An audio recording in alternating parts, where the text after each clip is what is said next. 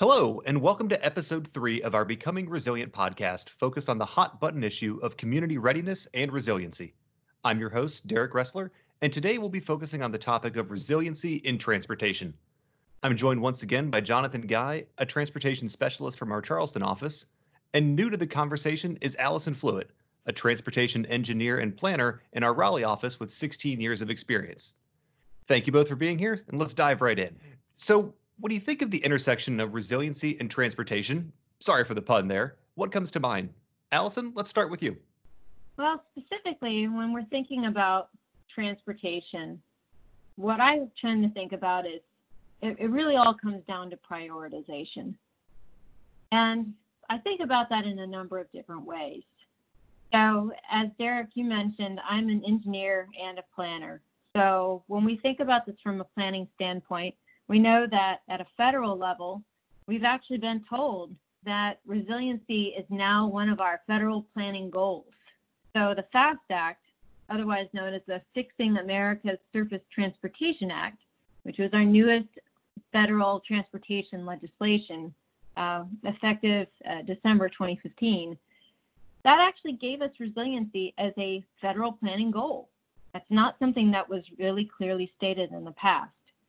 Now, it was something that was in the ether, and I think people were certainly talking about it in other areas, but it actually rose to the level that the feds were communicating that as a priority. Um, so, certainly, we know it's a requirement, right? It's out there. We have to be dealing with it as we think about planning, as we think about design and engineering. But why did it rise to the level of being a federal planning goal? How did we get there? And that's when I start to think back about our system. Where are we right now? And our entire system has become stressed over the years. We are not only physically stressed, but we're also financially stressed. We're at a critical point in time here. So when I started my career, we were under the TEA-21 federal legislation. Since that time, we've gone through SAFETEA-LU, MAP 21, and now the FAST Act, which actually is set to expire at the end of September of this year. And in every single one of these, what we were telling the folks that we worked with, the municipalities, the states, and the metropolitan areas is funding is at an all time low. And that messaging has not changed in the 16 years that I have been working at Kimley Horn. And so, what does that mean? We have become as lean and mean as we possibly can. So, we have reached a point where prioritization is really all about where we are. We have to make the right decision because we have fewer resources every single day, and we have to make sure that those choices that we're making are really making the best use of what little that we have to work with. Hmm. Jonathan, how about you? Yeah, I, I think it's interesting the word prioritization, and it's becoming uh, a critical element for us on all of our projects. We're seeing it, and we're seeing this show up in, you know, in these three specific elements of transportation projects, from the initial planning to the development of the infrastructure, and even more importantly, as Allison said, in the funding. You know, years ago we had more ability to fund projects. There was more revenue. There were less projects. We could do more. And nowadays we're seeing projects are competing for the same space. They're competing for the same dollars. And so uh, doing more with less is going to be a priority for us uh, as we look at transportation projects. We look at how we fund those projects and how we implement those. How do we have that ability to accomplish the goals of the project, uh, you know, in a meaningful way, uh, but being able to do that uh, in in more lean times. So, with all of that, how are we seeing resiliency manifest itself in transportation guidance and policy? Yeah, thanks, Derek. I think when I think about resiliency and really through the lens of transportation planning, we'll first start to see it in, in our goal setting. Really, with any transportation planning project, and in a sense, as you think about our transportation design projects as well, we're really thinking about goal setting as our first and foremost priority. So, what is it that we're really trying to get out of this process? What are we trying to respond to at the local level, at the state level, at the federal level that's really going to be important? And so, we start to see resiliency there first and foremost. How can we establish goals that embrace resiliency in multiple forms. We need to think early on in any process what resiliency means for that area. So I know in an earlier podcast you talked about the fact that resiliency doesn't just mean uh, flooding, it can mean a lot of different things. And so, what does it mean for that area? And let's make sure that when we think about resiliency, that we are responding to the particular needs of that area. And then certainly creating that discrete link between the federal and state requirements and those local needs so that you can ultimately become more competitive for funding as you go on down the line. And I think that then transitions into project development because as you're starting to identify the types of projects within any sort of plan, that plays a major role in how you begin to think about resiliency. First off, you have to intentionally leverage those goals that you have available for the area and making sure that you're, every time you come up with a project, how does it address those goals? And resiliency being a part of one or more of those goals, it then allows you to organically make that a part of every one of the projects that you're developing. And that manifests itself, I think, in a few different ways. Um, you can start to think about geographic dispersion of those projects, different project types, whether that's different modes, whether that's different ways to address needs. It could be widenings, new locations, or smaller scale projects like intersection level projects, access management projects, uh, even uh, maintenance or preservation type projects. And then also thinking about project extent. Um, so maybe taking what could have been a larger scale project and starting to think of it more from a surgical standpoint of is there a small portion of this that I could do first that meets a critical need from a resiliency standpoint? So, with looking at all of the different angles when you identify those projects that allows you to address the different facets of resiliency and then come up with a more competitive list of projects as you migrate into prioritization. Wow, that is a, a, lot to consider there, especially when it comes to prioritization, like you said.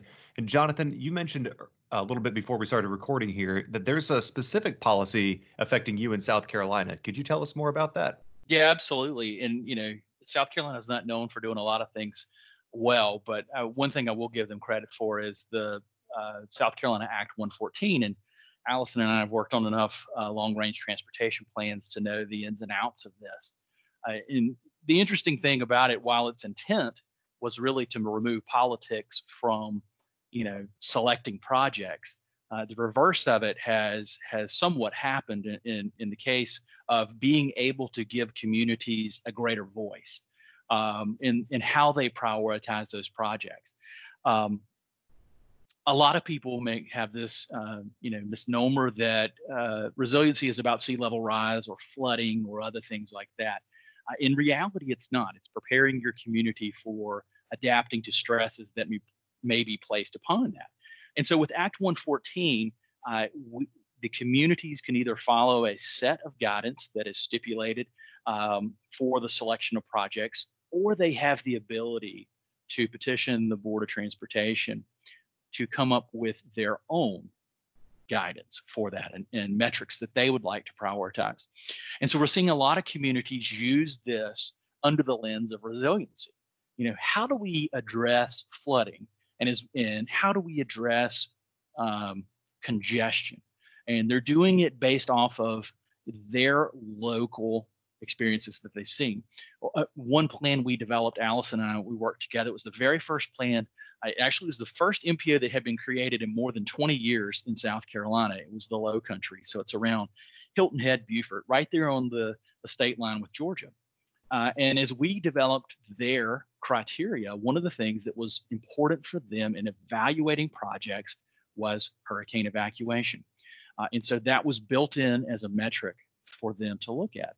Uh, and you know, as we begin to evolve into this next round of of plans that are going to be updated uh, for federal guidance, we're going to see more and more emphasis placed on looking at the specifics of those corridors and looking at it again through that lens of resiliency.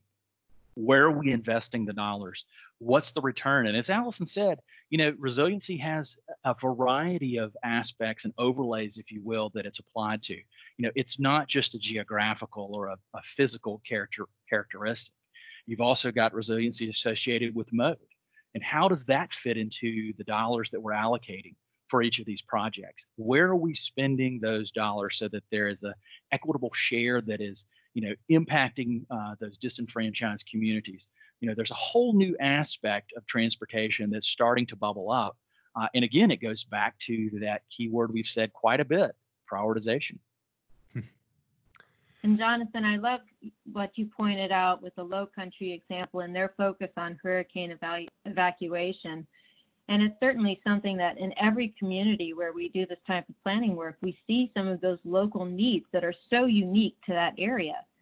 Just a couple of locations where I'm actually working right now um, on some planning efforts. For example, Cheyenne, Wyoming. Um, you wouldn't necessarily think it, but flooding is an issue in Cheyenne, particularly in some of their rural roads. And that's something that we're uh, really helping them pay a little bit of attention to as we think about their overall project prioritization. But then we also have to think about areas like Huntington, West Virginia. And one of their biggest issues from a resiliency standpoint is system redundancy. They have one big interstate, I 64, that runs through the area, and I tell you what, when there is a crash on that interstate, good luck getting through hmm. Huntington, West Virginia.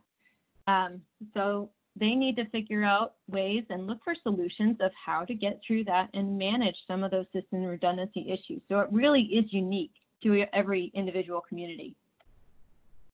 Yeah, it is. And I, and I like that parallel between uh, Huntington and, and the low country. In each of those, you have a, a, geographical constraint that's affecting them completely different. Down here, it's the marshes and the and the rivers and the bays and the lack of bridges that connect us. Up there, it's the topography of the mountains and the hills surrounding the communities and the lack of roadways too.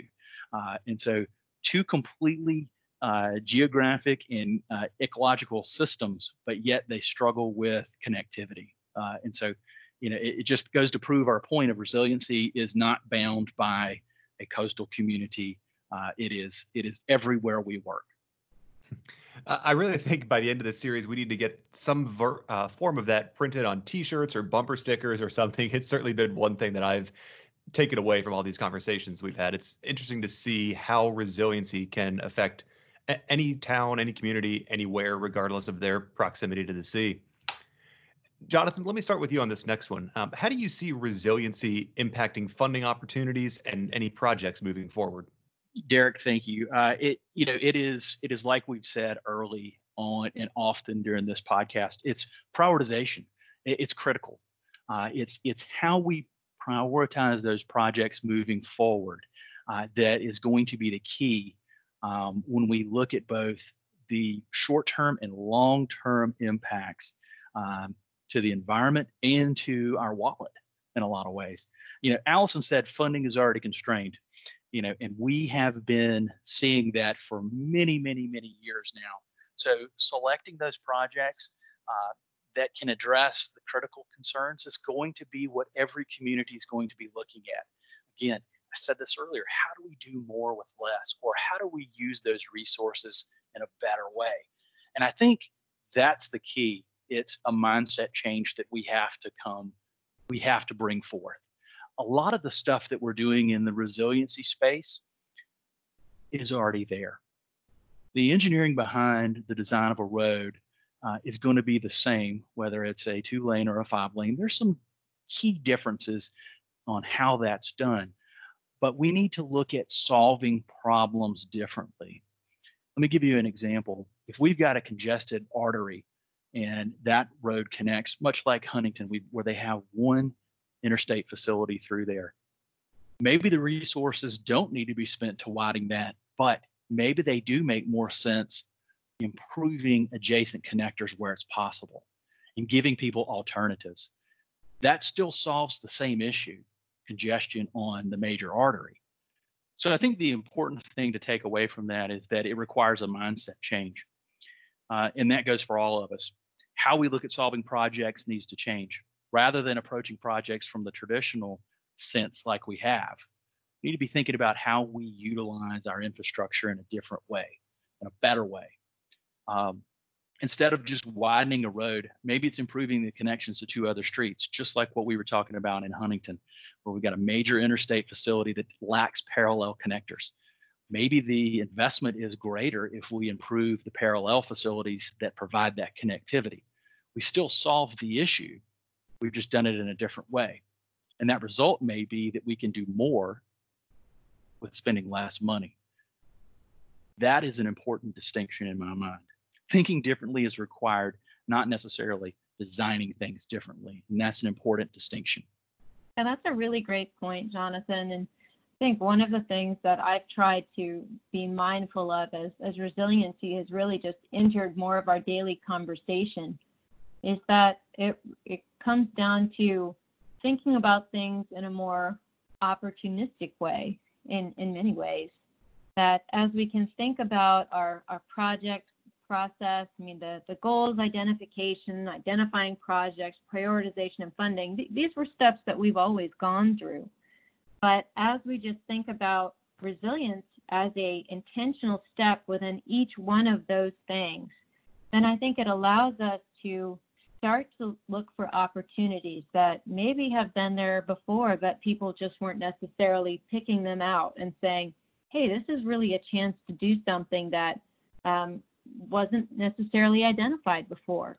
And by thinking opportunistically, I think it also allows us to pursue those funding opportunities where they do exist and maybe look to intentionally link um, to those funding opportunities early on and say, hey, this looks like this could be a really good fit. Maybe let's start to try to tailor some of our projects so that they can most closely align with some of those potential future funding sources and again, make themselves the most attractive candidates for moving on into implementation. So, once these do move on into implementation, what are the keys for seeing resiliency integrated into transportation? Jonathan, we'll start with you. That's a great question. Uh, to me, it boils down to communication. You know, it is in a lot of communities we're working with, they're doing a lot of the same, they're doing a lot of good things already. They're thinking of it in a different mindset. And it again goes back to that mindset change. You know, how do we understand and look at it through a different lens? Uh, most communities are looking at solving congestion. That's one of the big ones we face in transportation. Um, I think our approach is a little bit different. It's coming in and saying, absolutely.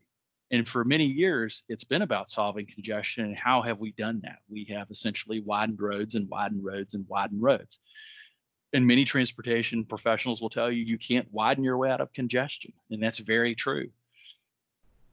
I think what we're starting to see with communities is a change in that mindset of it's not just about the motor vehicle.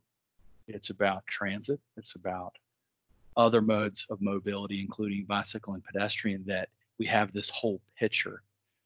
And they're learning how to communicate that out not only to the general public but also to the elected officials. And you're starting to see that shift, uh, which is really refreshing to see uh, in the communities that we're working in. And so to me, it comes down to, you know, how do we articulate this in a better manner? So it's communication is the key moving forward.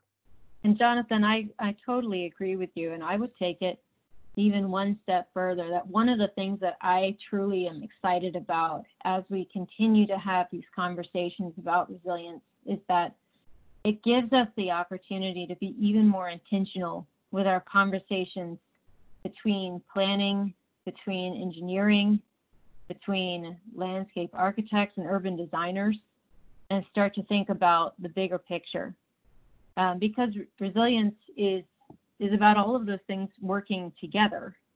And and I think that's one thing that I've always been uh, really prided our team on doing. You know, from the from the get go, is working across those different lines on finding some collective solutions. But I think as an industry, we're really starting to see that become more of a standard. It's like you said, Jonathan, it's maybe not just about widening that road. It's about understanding why that congestion is there maybe let's understand could we change those people to a different mode of transportation or a different travel pattern? If we change the land uses surrounding them, could we actually induce demand elsewhere? Or could we encourage people to work from home or do something a little bit differently? We have a chance to start to work across those different boundaries. And I think it really presents an opportunity to draw from the best perspectives from all of those different disciplines and result in a series of project, projects that's going to be best suited to the needs of all of the different municipalities and governments with which we work. I couldn't agree more. I think it you summed it up very well uh, in, in describing that phrase of it's it's about a mindset change. And you're right. Projects are uh, in communities, I should say, are approaching projects completely differently now. Uh, and as as we look around here in the southeast, um, we're seeing communities and our professional agencies, whether it's DOT or the municipalities, they're doing that due diligence up front. Uh, they're spending the time with the planning alternatives. Uh, they're trying to figure out what to do best, what's going to work best for these elements first uh, before we go spend the dollars of design. Where in the past it was, let's jump to the foregone conclusion, we need to widen this road. We're seeing that change, and, and, and it is refreshing uh, to see that in our profession. Excellent. Well, I believe that is all the conversation we had set for today. Jonathan, Allison, thank you both for your time. And thank you all for joining us for episode three of our Becoming Resilient podcast. Tune in next time when we discuss the topic of resiliency and how it relates to pavement management with Kimley Horn's Tim Miller and a special guest from our teaming partner, Roadbotics.